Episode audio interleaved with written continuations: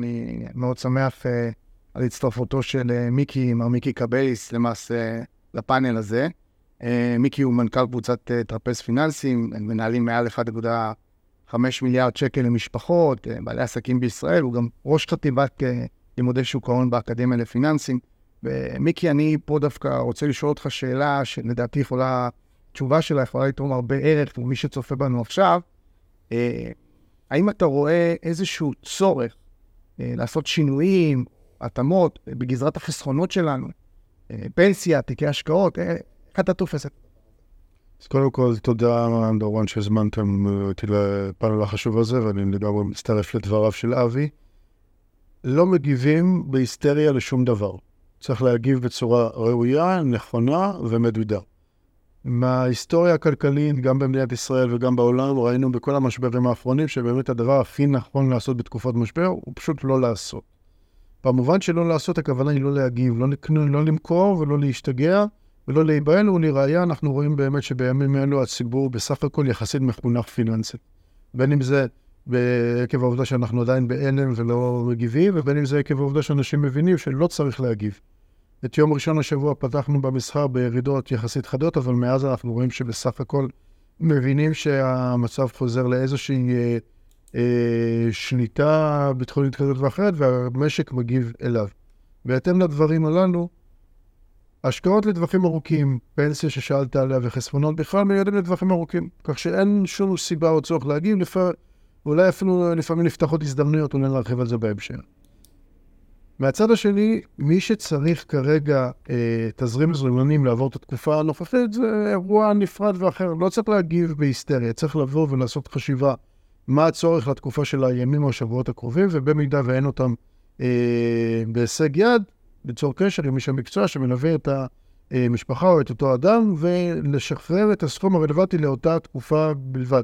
לא צריך להגיב, לא צריך להיות בהיסטריה, לא צריך אה, למכור הכל, לא לשנות מסלולי השקעה. לא אה, אה, לחשוב שאנחנו פה עכשיו במצב שהוא בלתי הפיך, פשוט להירגע.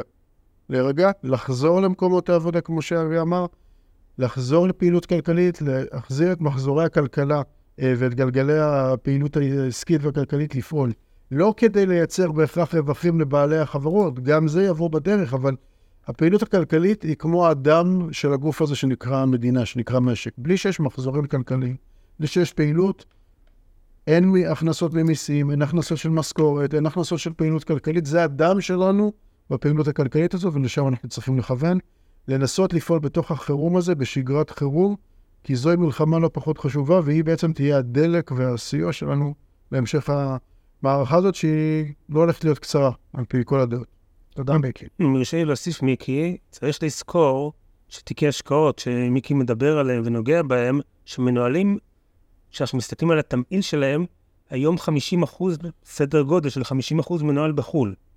כלומר, מושקע, היום הגופים המוסדיים משקיעים סדר גודל של 50 אחוז מהשקעות בחו"ל, כך שמי שמודאג בפיזור השקעות וזה, אז זה כבר מובנה בלתי בצורה הזו, אני מניח שאתה... אז אני אחזק את הנקודה, אני אוסיף על כך שדווקא בפנסיה ובמכשירי החיסכון ארוכי הטווח, ההפקדות ממשיכות באופן טבעי, כך שגם אם אנחנו נמצאים עכשיו בתקופה של ירידה, בעצם קרנות הפנסיה, גופי ההשקעות שמנהלים לנו את ההשקעות, קונים נכון להיום אה, נכסים עבורנו, אגרות חוב, מניות וכן הלאה, במחירים זולים.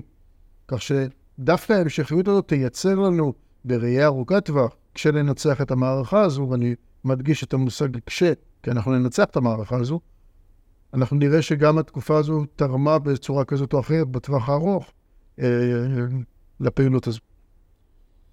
תראה, אני מסכים איתך לחלוטין, אנחנו נמצאים עדיין במלחמה. אה, אני חושב שיש פה נקודה מאוד חשובה גם לדבר על רגישות פיננסית של מוסדות אה, כלכליים, אה, בנקים בימים בשעה זו צריכים להבין ולהקל בהמון פעולות שגרתיות שמבצעים אנשים, וזה חשוב מאוד. הייתי רוצה לשאול אבל משהו אחר אולי טיפה, מהניסיון שלך, איך זה פוגש אותנו מעולמות הביטוח? האם יש כאן משהו שכדאי לצופה צופה שיושבים בצד השני, האם ממש היום, ברגעים האלו, לעשות, להניע, לדחוף, לשאול, אז קודם כל, שוב, לא להגיב בהיסטריה, זה הבסיס לכל הדיון שלנו. לאחר מכן, לכל מי שכמובן נזקק לסיוע כזה או אחר, בין אם נמצא חלילה במקרה שבן משפחה כזה או אחר נמנע בקרב ההרוגים או הנרצחים, אז כמובן שכל עולם ביטוח החיים עומד לרשותו וצריך לדעת ל... לבצע את הפעולות הנדרשות, ליצור קשר עם הגורם שמטפל, חברת הביטוח, סוכן הביטוח, אה, ולוודא אה, היכן נמצאים הדברים. מעבר לכך, בכלל אה, להבין את המצב הכללי.